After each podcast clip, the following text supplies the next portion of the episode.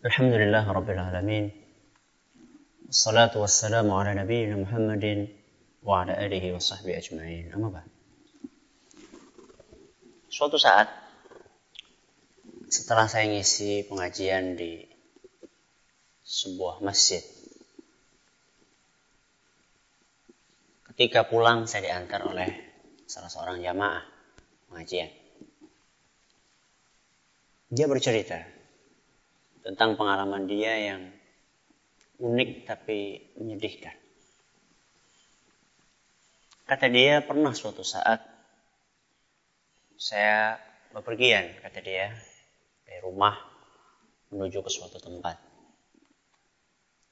Di tengah perjalanan pulang saya kemalaman.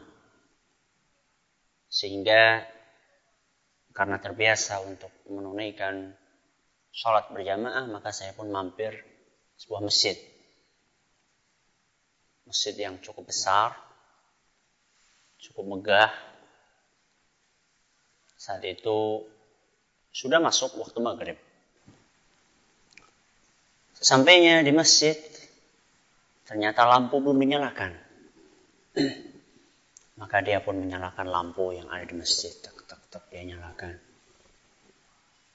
Setelah dia nyalakan, dia mau adzan tapi jangan-jangan ada muadzinnya. Akhirnya dia tunggu. Semenit dua menit. Sampai lima menit ditunggu. Ternyata tidak ada yang adzan. Akhirnya wah ini mungkin muadzinnya lagi ke mana? Akhirnya dia yang adzan. Dia adzan. Allahu Akbar Allahu Akbar. Dia adzan sampai selesai. Ketika dia selesai adzan Ditunggu kok nggak ada yang datang. Kemudian setelah selesai azan dia, oh kalau gitu saya sholat sunnah dulu dua rakaat. Sholat ya maghrib. Sholat dua rakaat. Siapa tahu ketika tengah sholat nanti ada yang datang. Sholat.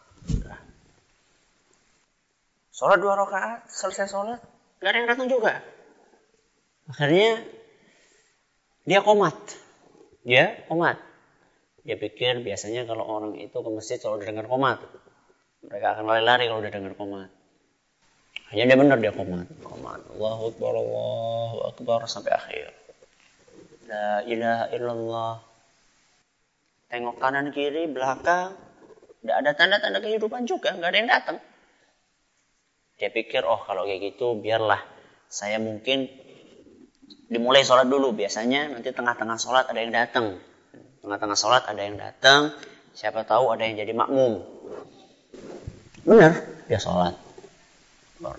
Sholat satu rakaat, dapat.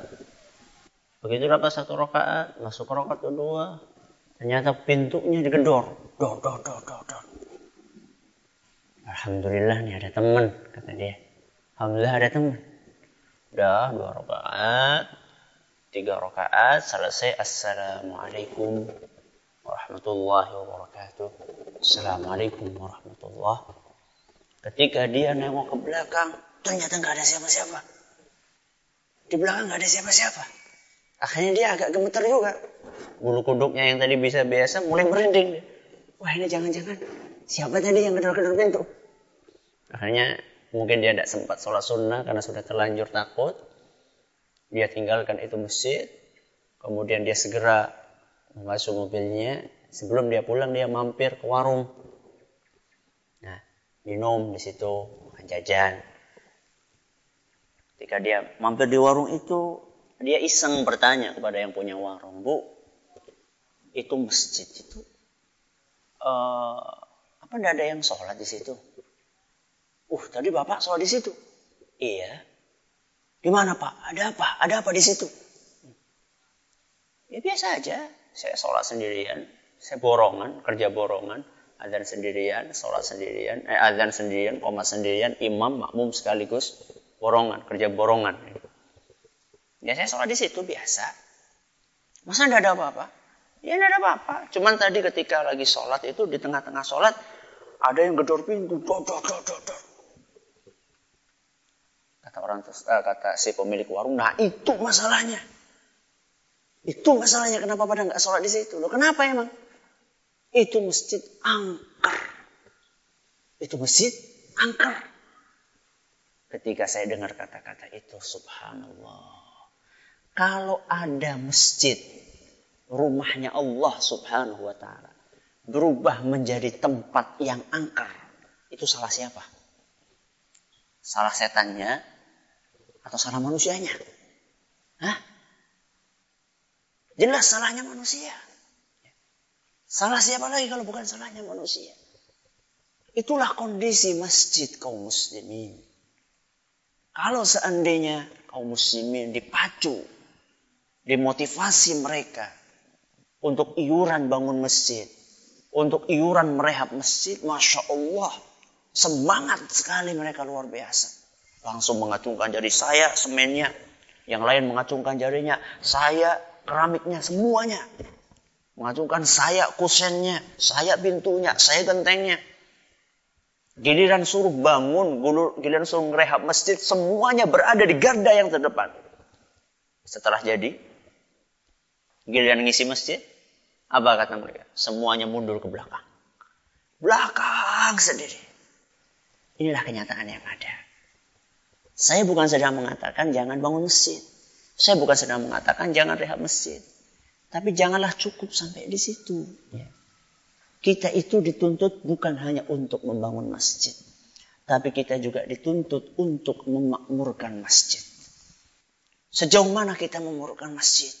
Kita manusia yang ada umurnya. Yang sudah tua-tua. Sekarang yang isi masjid coba lihat.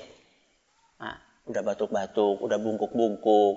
Nah, udah peot-peot. Anak-anaknya pada ke mana? Kalau mereka yang tua-tua ini sudah mati, Siapa yang mau melanjutkan masjidnya? Maka mari kita berusaha untuk mengajak anak-anak kita, untuk mengajak putra-putri kita ke masjid. Ya. Supaya apa? Supaya ada generasi penerus yang akan mengisi masjid kita. Sehingga masjid kita tidak berubah menjadi masjid yang angker seperti masjid tadi. Anda pengen supaya masjid di kampung Anda tidak berubah menjadi masjid yang angker, ajaklah putra-putra Anda untuk ke masjid bersama Anda tentunya. Jangan sampai Anda hanya mengajak putranya ke masjid, sedangkan Anda sendiri enak-enak nonton TV di rumah atau enak-enak untuk bersanteria di rumah. Jangan sampai masjid Anda menjadi masjid yang angker. Semoga sedikit ini, yang sedikit ini bermanfaat buat kita semuanya. Taala a'la wa alam. سبحانك اللهم وبحمدك أشهد أن لا إله إلا أنت أستغفرك وأتوب إليك وآخر دعوانا الحمد لله رب العالمين